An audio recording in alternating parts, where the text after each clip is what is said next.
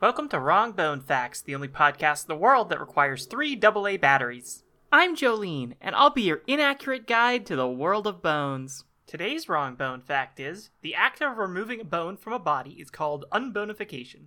That's all the time we have for today. Thanks again for listening to Wrong Bone Facts. If you'd like to submit a wrong bone fact, don't. You can find us on Twitter at WrongBoneFact, and for questions or comments, wrongbonefact at gmail.com. And until next time.